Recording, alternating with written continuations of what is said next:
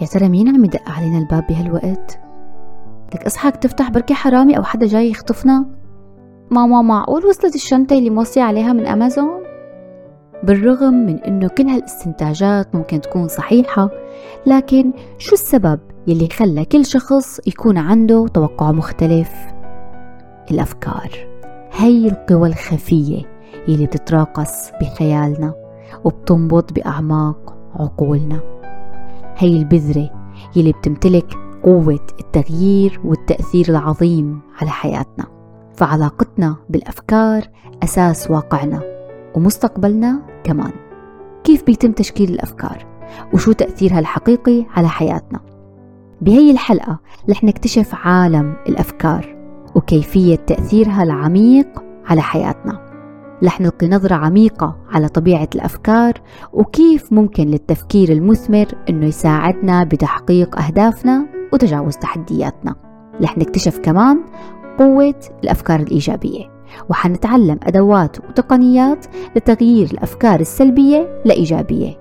يلا نغوص بعالم الأفكار المدهش؟ استعدي للانطلاق برحلة تحولية لتحقيق أحلامك وانتصارات عظيمة على ذاتك.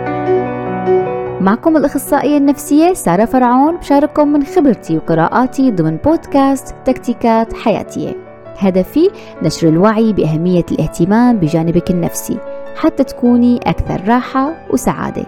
مواضيعي جديدة ومتنوعة وبعتمد بشكل أساسي على أبحاث ودراسات أجنبية حديثة. عنوان حلقة اليوم القوة التي تغير واقعك. اطلعي هلأ بأي فكرة سلبية؟ فكري فيها غذيها كبريها تتحول بدماغك لحقيقة وبتستجيبي إلها بتوتر وقلق وكأنها واقع صار وعم تعيشي. وهي بالنهاية فكرة وهم غير موجودة لكن انت اخترعتيها. فالفكرة قادرة أنها تولد مشاعر حتى لو كانت فكرة وهمية. وهالشي عن طريق الهرمونات يلي ممكن تحفزها بجسمنا. لما بنفكر بأي فكرة سلبية رح تبدأ هرمونات التوتر تنفرز بجسمنا وهالشي حيأثر على مشاعرنا. رح نلاحظ إنه بلشنا نعصب يصير عنا مزاج كئيب أو حزين حسب نوع الفكرة وبالأخير المشاعر حتقود لسلوك. إما حنستسلم ممكن للنوم نلجأ للنوم أو ممكن نلجأ لسلوكيات مدمرة للذات مثل الأكل العاطفي، التدخين أو المخدرات. أو بأحسن الأحوال ممكن نكتفي بالجلوس بدون أي إنجاز بدون أي عمل لأنه أفكارنا ومشاعرنا السلبية سلبتنا كل طاقتنا. وبالعكس تماما ممكن أنت هلأ تفكري بأي فكرة إيجابية وحتلاحظي كيف الدوبامين والسيروتونين وهرمونات السعادة والطاقة رح تنفرز بجسمك. حتحسي إنك شعرتي بحماس وحيوية وصار عندك طاقة للإنجاز والعمل. بالإضافة لهالشي من أحد الصفات الموجودة بالطبيعة الإنسانية إنه الإنسان بيحب يكون دائما على حق. أحيانا ممكن تكون هالفكرة لصالحك وأوقات ممكن يكون لها تأثير سلبي على حياتك. وطبعا أنت بتقرري هالشي. لما بيكون في أفكار سلبية عن ذات الشخص والحياة بشكل عام بيصير هالشخص بشكل غير واعي طبعا. بيختار اختيارات خاطئة بالحياة لحتى يثبت لنفسه صحة أفكاره. بتلاحظي إنه الإنسانة اللي عندها أفكار إنها غير ذات قيمة وما بتستحق الحب بنلاقيها دخلت بعلاقات عاطفية سامة ومستغلة. الناس بينصحوها أهلها بينبهوها صديقاتها بيحذروها ولا بتسمع لحدا. بدها تثبت لحالها صحة معتقداتها الداخلية. طبعا برجع بقول بشكل غير واعي. الإنسانة اللي عندها فكرة أنه مستحيل تلاقي شغل بعد التخرج. فالوظيفة قائمة على المعارف والوسايط بس. السعي ما بيجيب نتيجة. هي الإنسانة شو ما عملت حتلاحظي إنه ما حتلاقي شغل. وبالفعل بتضل عاطلة عن العمل وبترفض الفرص الجيدة اللي بتجيها أو بتعمل نفسها مو شايفتها أصلا. بترفض هي الفرص عن طريق حجج غير مبررة أو غير منطقية. بينما من جهة أخرى لما بتكوني راسمة بذهنك إنك شخصية ناجحة قادرة على الإنجاز رح تحققي الشي اللي بدك إياه بتلاقي نفسك دائما متحفزة دائما نشيطة ممكن الناس تقلك أوه ما شاء الله منين جايبة هي الهمة منين جايبة هي الطاقة؟ وبتلاحظي إنه الفرص عم تطلع بهالطريق عم تطلع بطريقك. ما عم تعرفي كيف عم تطرق بابك هالفرص المتنوعة. والناس بالأخير بتسميكي محظوظة. لكن انتي يلي صنعتي حظك وانتي يلي خليتي هالفرص تطلع بطريقك. من التطبيقات المدهشة لقوة التفكير يلي ممكن نشوفها ونسمع عنها بكلية الطب هي ظاهرة placebo effect أو تأثير الدواء الوهمي. شو هي هي الظاهرة؟ فلنفترض إنه رأسك عم يجعك عندك صداع. رحتي عند الدكتور دكتور أنت بتثقي فيه وصف لك دواء لهذا الصداع أو لوجع الرأس وقال لك إنه هالدواء كتير رائع وكتير فعال. وقادر على علاج الصداع اللي عندك بسرعة رهيبة. انتي اقتنعتي بهالدواء وجربتيه وبالفعل اختفى الصداع المزمن اللي كان عندك بطريقة عجيبة. لكن الشي اللي انت ما بتعرفيه انه هالدواء هو دواء وهمي ما في أي مادة فعالة. لكن إيمانك فيه فكرتك عنه بإنه اللي حيساعدك بالعلاج خلت جسمك يستجيب له وخلى الصداع يختفي. فكرة إنه عقلك ممكن يقنع جسمك بعلاج مزيف هو شيء حقيقي وهالشي بيتدرس بجامعات الطب كلها حتى جامعة هارفارد الأمريكية واسم هالظاهرة مثل ما ذكرت سابقا ال placebo effect أو تأثير الدواء الوهمي. هي الظاهرة موجودة من آلاف السنين. وجد العلم أنه بظل ظروف مناسبة يمكن أنه يكون العلاج الوهمي بنفس فعالية العلاجات التقليدية الأخرى. بيقول البروفيسور تيد بجامعة هارفارد إنه تأثير الدواء الوهمي هو أكثر من مجرد تفكير إيجابي. الاعتقاد بأنه العلاج أو الإجراء الجراحي حينجح بيتعلق الأمر بإنشاء اتصال قوي بين الدماغ وبين الجسم. لا تزال طريقة عمل الدواء الوهمي غير مفهومة تماما لكنها تتضمن تفاعل عصبي بيولوجي معقد. بيبدأ من الزيادات بالناقلات العصبية يلي بتمنح الشعور بالسعادة مثل الأندروفين والدوبامين يلي بتأدي لزيادة النشاط بمناطق معينة بالدماغ المرتبطة بالحالات المزاجية وردود الفعل العاطفية والوعي الذاتي. كل هالشي يمكن يكون له فوائد علاجية. بيقول الدكتور كابتشوك إنه تأثير الدواء الوهمي هو وسيلة لدماغك لإخبار الجسم بما يحتاجه ليشعر بتحسن. في نقطة كتير مهمة بخصوص الأدوية الوهمية وهي إنه ما بتتعلق بس بالقدرات العقلية. البيئة المحيطة وطقوس العلاج مهمة جدا. فلازم ينفحص الشخص يعمل تحاليل مناسبة يكون واثق بالأطباء ويتلقى العناية والاهتمام المناسب غالبا بينجح تأثير الأدوية الوهمية لأنه الناس ما بيعرفوا إنهم عم يحصلوا عليه لكن إذا عرفوا الناس إنهم عم يحصلوا على دواء وهمي شو ممكن تكون النتيجة؟ بدراسة أجريت بقيادة الدكتور كابتشوك ونشرت بمجلة Science Transitional Medicine اكتشفت كيفية التفاعل الناس مع أدوية الصداع النصفي. تم تقسيم الناس لثلاث مجموعات. المجموعة الأولى تناولت دواء الصداع مكتوب عليه اسم الدواء. أما المجموعة الثانية تناولت دواء مكتوب عليه الدواء الوهمي. والمجموعة الثالثة ما تناولت أي دواء. يا ترى شو حتكون النتائج؟ اكتشف الباحثون أنه الدواء الوهمي كان فعال بنسبة 50% نفس نسبة الدواء الحقيقي لتقليل الألم بعد نوبة الصداع. تخيلوا. تكهن الباحثون بأن القوة الدافعة وراء هذا التفاعل هي مجرد تناول حبة. يعني قاموا بفعل بيؤدي للشفاء. فبيقول الدكتور كابتشوك يربط الناس طقوس تناول الدواء كأثر إيجابي للشفاء. حتى لو كانوا يعرفون أنه ليس دواء فإن الفعل نفسه يمكن أن يحفز الدماغ على التفكير في أن الجسم يتم شفاؤه. يعني على الأقل عم يعملوا شيء. أوف يعني معقول فينا نعطي لأنفسنا دواء وهمي ونستفيد عليه حتى لو نحن بنعرف إنه وهمي؟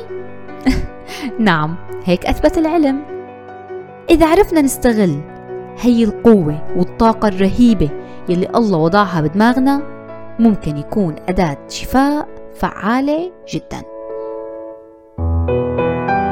كيف ممكن نستغل تأثير الدواء الوهمي بحياتنا اليومية؟ لحظة ليه هو ما له مقتصر فقط على الأدوية والآلام الجسدية؟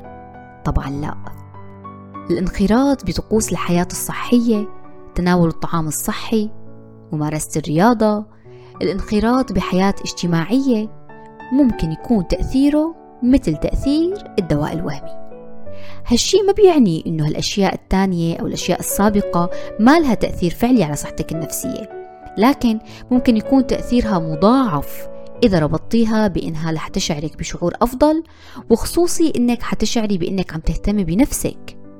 هذا الدعم العاطفي لذاتك ممكن يساعدك على الشعور براحة كبيرة. بتقول الدكتورة علياء كروم الدكتورة اللي بتدير مخبر العقل والجسم بجامعة ستانفورد الأمريكية. عقولنا ليست مراقبين سلبيين. أذهاننا في الواقع تغير الواقع. بتكمل الدكتورة علياء وبتقول إنه الأشخاص اللي بيعملوا مجهود بدني بشغلهم خلينا نقول ممكن العمال أو ست البيت لما بتشتغل بالبيت وبتنظف أو حتى أي موظفة بتضل رايحة جاي بالمكتب لما بيعتقدوا وبيحطوا بذهنهم إنه هالشغل والجهد البدني هاد عبارة عن تمرين عبارة عن رياضة الأثر النفسي بيخليهم يعيشوا حياة أطول. بغض النظر عن مقدار الرياضة يلي بيمارسوها بالفعل لأنه هن غيروا منظورهم عن الفعل اللي عم يقوموا فيه فصاروا يعتبروه كأنه رياضة بدل ما يعتبروه تعب وجهد وشي سلبي. بالإضافة لهالشي لاحظت الدكتورة علياء بأنه إخبار الناس بأنه الميلك شيك اللي عم يشربوه فيه كتير سعرات حرارية بيخليهم يشعروا بالشبع. بينما إخبارهم بأنه المشروب اللي عم يشربوه فيه نسبة كبيرة من الكافيين بيؤدي هالشي لارتفاع ضغط الدم عندهم. متخيلين الطاقة الرهيبة يلي بيملكها عقلنا لتسيير حياتنا؟ مو معقول. هاد هو المبدأ الأساسي بالعلاج المعرفي السلوكي يلي بنحاول دائما كأخصائيين نفسيين إنه ندرب المتعالجين عليه.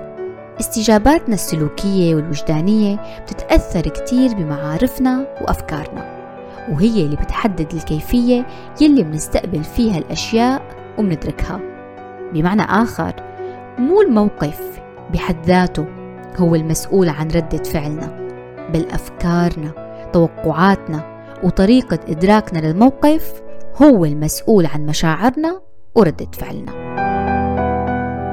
كان في شخص اسمه ألبرت. بعمر 19 سنة كان ألبرت كتير يخاف ويتوتر من الحديث أمام الناس وخاصة الجنس الآخر يعني النساء. ولأنه كان ألبرت مؤمن أو عنده فكرة أنه حياتنا ما هي إلا نتاج أفكارنا قال لحاله أنه هالخوف هو مجرد فكرة مجرد فكرة بعقلي. لهيك ولحتى أكسر هالحاجز بدي روح كل يوم على الحديقة وأحكي مع ناس غرباء وخاصة نساء. ووضع هدف. قرر ألبرت أنه يحكي مع 100 شخص خلال شهر واحد يعني بمعدل ثلاث أشخاص تقريبا باليوم. بصراحة مهمة ما لا سهلة حتى على الشخص اللي ما بيخاف. وتوقع ألبرت كان بمحله. مع انتهاء الشهر كان ألبرت مأنجز الهدف بالإضافة للتخلص من الخوف من الحديث مع الغرباء. حزروا مين بيكون ألبرت. ألبرت هو ألبرت أليس أحد مؤسسي العلاج المعرفي السلوكي يلي هو من أنجح طرق العلاج النفسي حاليا وأكثرها استخداما من قبل الأخصائيين والمعالجين النفسيين. يبدو أنه كان أليس معالج نفسي شاطر بالفطرة. السيطرة والتحكم بالأفكار هي أحد المبادئ الأساسية بالعلاج المعرفي السلوكي. فالعلاج النفسي الناجح بيبدأ بمناقشة الأفكار والتعرف عليها أكثر وتحديد نوعيتها. عن جد ما بعرف ليه بيقولوا عن الأخصائيين المعالجين والدكاترة النفسيين مجانين وما بعرف شو بيخافوا منهم. وهي كل القصة إنه نحن منناقش أفكار الطرف الآخر بنحاول نفهمها ونعطيه رؤية جديدة إلها. تطبيق هالمبدأ بحياتك ممكن يكون له تأثير سحري.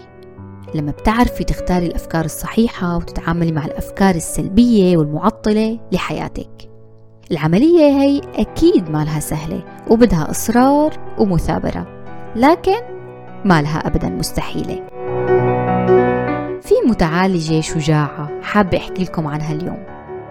مزيج الأفكار السلبية اللي كان عندها ما في إنسان ممكن يتحمله.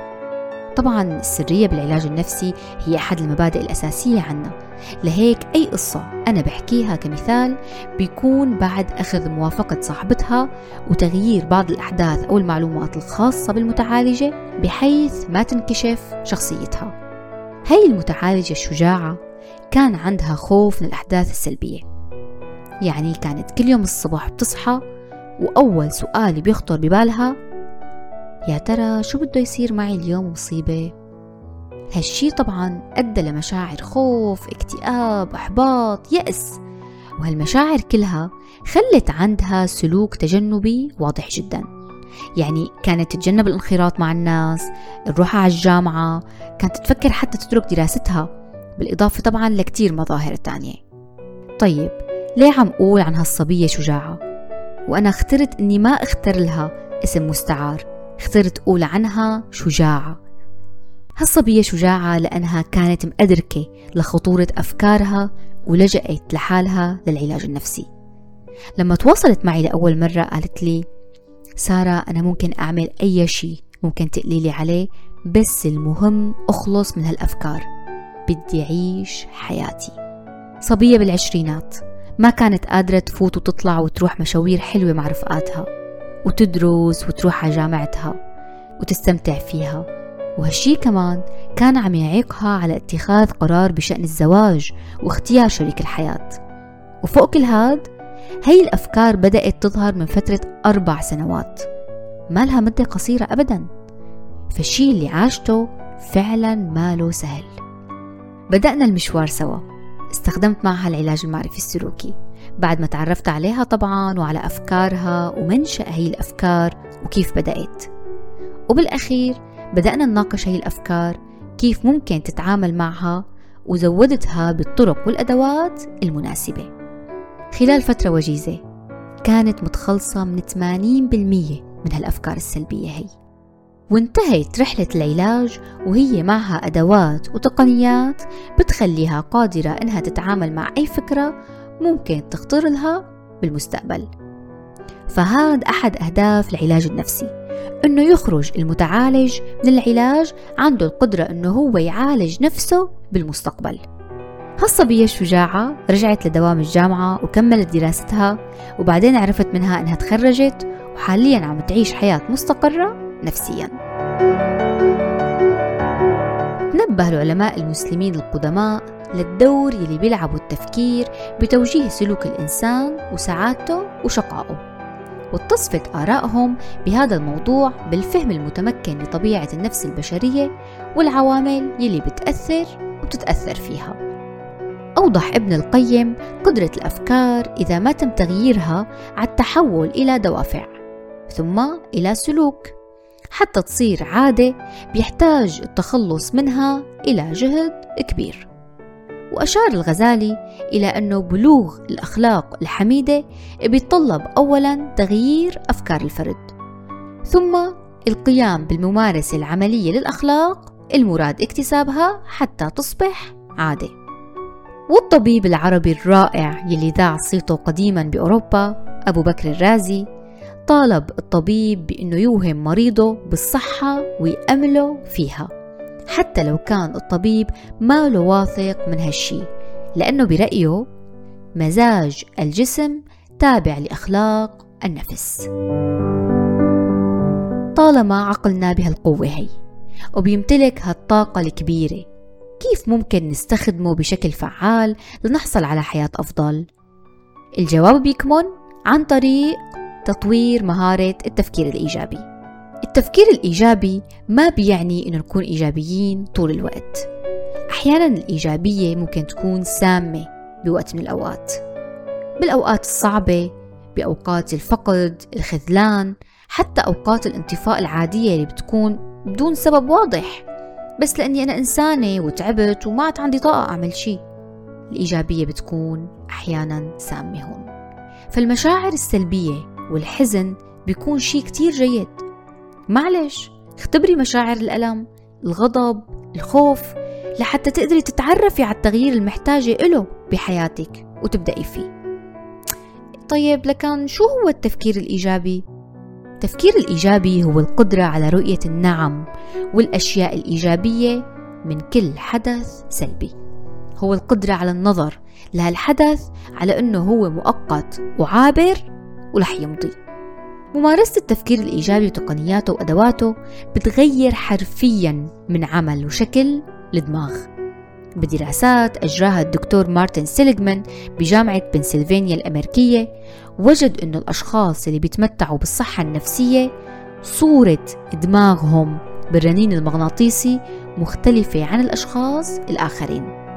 فلما بنبدأ بتطوير عادات جديدة بالتفكير بيبدأ الدماغ بتشكيل مسارات عصبية جديدة وهالشي بسبب المرونة العصبية الرائعة لدماغنا.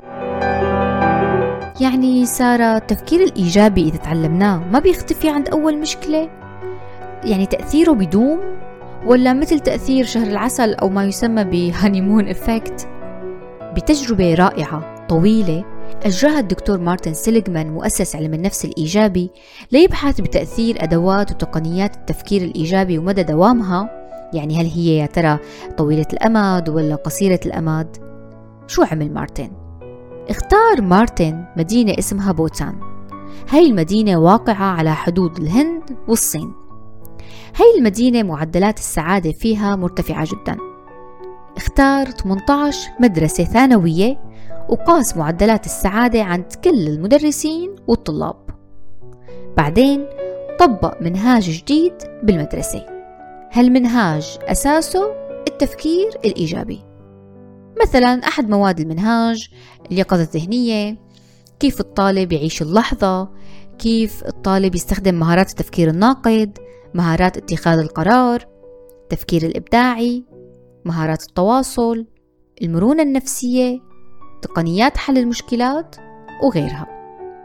بعد 15 شهر من تطبيق هذا المنهاج الجديد المتعلق بالتفكير الإيجابي لاحظ مارتن أثر واضح جدا بالصحة النفسية عند الطلاب. ارتفع مستوى الصحة النفسية عندهم بنسبة 60% طيب هل يا ترى هالأثر دائم ولا مؤقت؟ وقفوا المنهاج وتركوا التجربة وراحوا لبلادهم.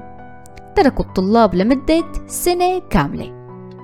بعد هيك رجعوا وقاسوا معدل الصحة النفسية عند الطلاب. وما وجدوا أي انخفاض فيها. تخيلوا. طيب معقول تكون النتيجة طلعت بهالشكل لأنه البيئة اللي عملوا فيها الدراسة بتساعد؟ أنا ذكرت أنه يعني هي المدينة كانت معروفة بمعدلات سعادة مرتفعة. طيب تعالوا نشوف. عادوا نفس هي الدراسة ببلد صغيرة بالمكسيك. هي البلد وضعها الاقتصادي والاجتماعي بعيد كل البعد عن السعادة. وحصلوا على نفس النتائج. وردوا كمان طبقوها ببلد ثالث بالبيرو. وكمان حصلوا على نفس النتائج. إذا تقنيات الصحة النفسية والتفكير الإيجابي قابلة للتعلم. ودوامها طويل المدى لأنه مع الوقت بتصبح عادة من أصل الإنسان وجزء من شخصيته. لهيك مو خسارة أبدا إنك تستثمري وقتك وجهدك ببنائها. من حسن حظي إني حضرت برنامج كامل عبارة عن خمس كورسات أونلاين عن علم النفس الإيجابي وتقنياته وأدواته من تقدمة الدكتور سيليغمان نفسه مؤسس علم النفس الإيجابي مع مجموعة من دكاترة قديرين تعنيين بنفس الاختصاص. كل التقنيات والأدوات يلي تقدمت بالبرنامج مبنية على أساس علمي قائمة على دراسات وأبحاث وتجارب وآخذة تعب وجهد. وهي ما مجرد تمارين وهمية انوجدت للترويج لدورة ما أو كتاب من أكثر الكتب مبيعا لتشجيعنا على شرائه هالشي طبعا لا يعني إنه هي التمارين والأدوات مفعولها مثل الحبة السحرية وفورا حتخلي حياتك سعيدة وخاصة إنه كل إنسان تختلف استجابته من تقنية لأخرى. التقنية اللي ممكن تنجح معي مثلا ممكن ما تنجح معك أو ما تنجح مع غيرك. لكن الشيء المضمون إنه هي التقنيات كلها مجربة وأثبتت فاعليتها على أشخاص من مختلف الثقافات والجنسيات حول العالم. رح شارككم بأبرز هي التقنيات واللي استخدمتها أنا من قبل وجربتها وكمان استخدمتها مع صبايا تعالجوا عندي واستفادوا عليها كتير. بنبدأ بأول فكرة بتساعدنا بالتخلص من الأفكار السلبية ومحاولة السيطرة عليها وهي مناقشة الأفكار. المناقشة رائعة جدا وممكن نطلع منها بكمية استنتاجات ومعلومات رهيبة. الإنسان أحيانا بيكون عنده ميل لتوقع الأسوأ لما بيكون عم يشعر بالخوف أو التوتر. أو ممكن أحيانا ياخد الأمور على محمل شخصي لما بيتعرض لنقد أو رفض. لكن بالواقع ممكن يكون في كتير أشياء عم تجري خلف الكواليس بحياة الشخص الآخر مثلا إذا فكرتي أو خطرت لك فكرة آه صديقتي متغيرة علي وخفت مكالماتها ورسائلها وتواصلنا سوا أكيد مزعوجة مني أو بطلت تنبسط معي ناقشي هي الفكرة يا ترى شو الدليل على حكيك؟ شو الدليل؟ هل فعلا صار شي ملموس أدى لهي التصرفات؟ ولا أنا بس عم أتكهن وأتوقع وحلل من عندي؟ يا ترى هي الأفكار عم تخليني أشعر بمشاعر إيجابية أم سلبية؟ طيب إذا عم تخليني أشعر بمشاعر سلبية ليه لسه أنا عم أسمح لنفسي لفكر فيها؟ غالبية أفكارنا السلبية كاذبة. لا تصدقيها لا تصدقي أفكارك السلبية فورا وتسمحي إلها بأنه تدمر حياتك. جادليها ناقشيها حتى تتغلبي عليها. ودائما ابحثي عن دليل واقعي ملموس يدعم أفكارك. وإذا ما لقيتي دليل يدعم أفكارك السلبية فحتما هي أفكار سلبية وهمية. التقنية الثانية هي عيشي اللحظة ناقشتي هي الأفكار السلبية ما في منها فائدة وطلعت وهمية وكذبية كتير منيح. شتتيها. شتتيها وعيشي اللحظة. إلهي نفسك بأي نشاط يخليكي مندمجة فيه وفاقد الإحساس بالوقت لحتى يشتت تفكيرك عن هاي الأفكار السلبية. فحسب عالم النفس ميهالي السعادة بتكون بالعيش بحالات التدفق. حالة التدفق هي حالة الاندماج الكلي باللحظة. ممكن تعيشي التدفق بالقراءة الرسم الطبخ أو حتى أثناء دراسة موادك بالجامعة حتى لو ما كنتي بتحبيها. حاولي اربطيها بأشياء بتهمك وبتجذبك. ممكن كمان تعيشي التدفق وتعيشي اللحظة أنت ماشية بالطريق أو راكبة بالسيارة أو بالمواصلات ورايحة على جامعتك أو شغلك. بدل ما تفكري بمشاكلك وهمومك وتسمحي للأفكار السلبية بزيارة عقلك اطلعي على الطريق على الشجر على الناس. حسي بنسمة الهواء اللي عم تداعي بوجهك. ممكن كمان تنغمسي بكتاب أو تسمعي بودكاست. والتقنية الثالثة هي التخيل التأملي. بدراسة بجامعة كينغز بلندن عمل الباحثين تجربة مع 102 شخص تم تشخيصهم باضطراب القلق العام لتحديد ما إذا كان التخيل الإيجابي ممكن أنه يساعدهم على التخلص من الأفكار السلبية المتطفلة أو يلي بتخطر لنا فجأة. تم توزيع المشاركين بشكل عشوائي على ثلاث مجموعات. المجموعة الأولى طلبوا منهم تخيل نتائج إيجابية للأشياء يلي قلقين بشأنها. المجموعة الثانية طلبوا منهم توليد صفات لفظية للنتائج الإيجابية المتعلقة بالقلق يعني يتخيلوا نتائج أو حلول إيجابية للأشياء القلقين بشأنها مع توليد صفات بتوصف الحلول أو مشاعرهم. والمجموعة الثالثة طلبوا إنهم يتخيلوا صور إيجابية ما لها علاقة بالمخاوف الحالية. كيف كانت النتيجة يا ترى؟ النتيجة كانت إنه المجموعات الثلاثة أظهرت انخفاض كبير بالأفكار السلبية مع وجود فارق ضئيل بين المجموعات الثلاثة بالإضافة لأنهم أبدوا قلق أقل. تخيلي التخيل رائع جدا فعلا. أي نوع تخيل أي فكرة إيجابية ممكن تساهم بتخلصك من الأفكار السلبية. وهالشي بسبب أنه العقل الباطن ما بيميز بين الحقيقة والخيال. فتخيل الأحداث الإيجابية ممكن فعلا يكون له مفعول سحري على مزاجك. لكن انتبهي الطريقة الصحيحة لتخيل الهدف هي أنه نتخيل طريقة تحقيقه وليس مجرد إنجازه. يعني لا تتخيلي بأنك فجأة حصلتي على الوظيفة اللي بدك إياها وكنت عم تحلمي فيها وأنت سعيدة كتير. لا تخيلي طريقة حصولك عليها. كيف ممكن تبحثي عن هاي الوظيفة؟ شو هي المؤهلات والخبرات اللي ممكن تساعدك إنك تحصلي عليها؟ هل انت عم تقومي بتعلم أشياء بتزيد من فرصتك للحصول عليها؟ فالتخيل الناجح اللي بيقودنا لبلوغ هدفنا هو التخيل اللي بيحتوي على خطة. على مشاكل يمكن نحن تواجهنا بالطريق وكيف نحلها. أما تخيل بلوغ الهدف والشي اللي بنحبه وإنه هيك فجأة صار وأنا مبسوطة هو ماله كتير إيجابي.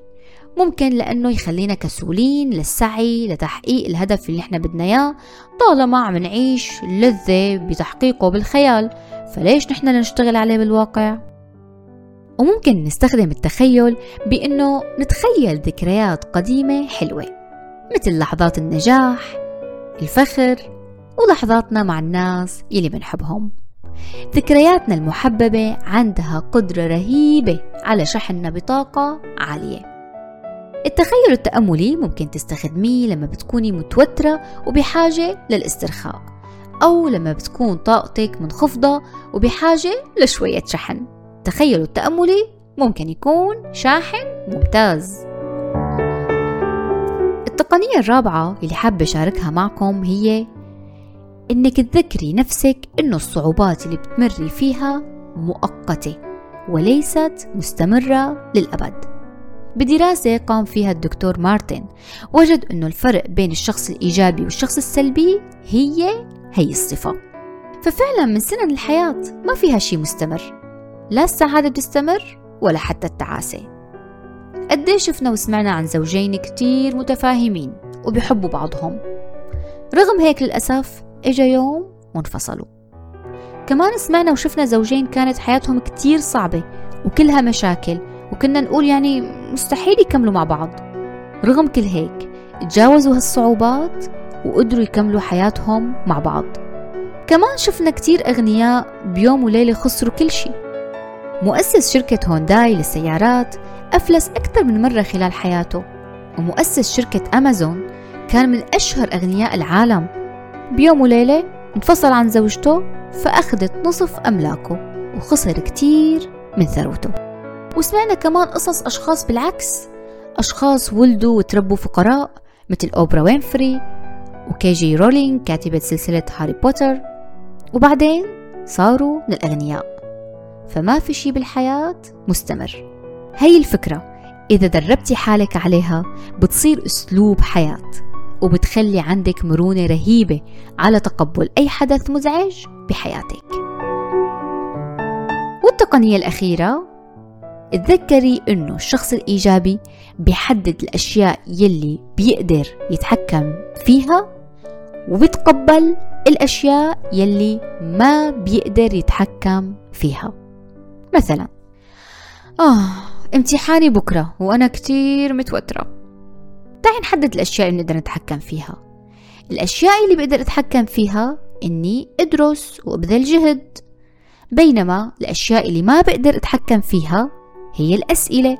يا ترى حتكون صعبة ولا سهلة؟ يا ترى حأتذكر المعلومات اللي درستها ولا لا؟ هاي الأشياء ما بقدر أتحكم فيها. فليه أضوع وقتي بالتفكير فيها وتخليها توترني وتتعب لي نفسيتي مثال تاني. فرضا تقدم شخص لخطبتك لكن أنت مالك عارفة تتخذي القرار المناسب. يلي بتقدري تعمليه إنك تدرسي شخصيته تراقبي تصرفاته وتسألي عنه. الأشياء يلي ما بنقدر نتحكم فيها إنه يطلع صادق ولا كاذب أهل للثقة أم لا. خلص أنت خدي بالأسباب واعملي الأشياء اللي بتقدري تساويها وتوكلي على الله. هاي التقنية بتساعدك كتير في حال كان عندك تفكير زائد أو قلق. مو بس الأطباء والعلماء عرفوا حقيقة تأثير الأفكار على حياتنا حتى الشعراء حتى الشعراء اكتشفوا هذا السر العظيم. فقال الشاعر إيليا أبو الماضي والذي نفسه بغير جمال لا يرى في الوجود شيئا جميلا. فتمتع بالصبح ما دمت فيه لا تخف أن يزول حتى يزول. أيها الشاكي وما بك داء. كن جميلا ترى الوجود جميلا. طريق بدرب التغيير ماله سهل فما بالك بتغيير الأفكار؟ أحيانا ممكن تحتاجي مختص يكون معك ليسمعك يفهمك ويرشدك. بتقدري تحجزي معي استشارة نفسية أنا سارة فرعون لنحكي عن طبيعة حياتك وطبيعة المشاكل اللي عم تواجهيها ونحط إيدنا سوا على الجرح والفراغ الموجود بحياتك ويلي عم يمنع عنك الراحة والسعادة وبعدين ممكن نبدأ بتطبيق تقنيات وأدوات التفكير الإيجابي اللي بتناسبك وبتناسب الشيء اللي عم تمري فيه بعد ما ينتهي البودكاست فكري شو ناوية تعملي لتغيري حياتك؟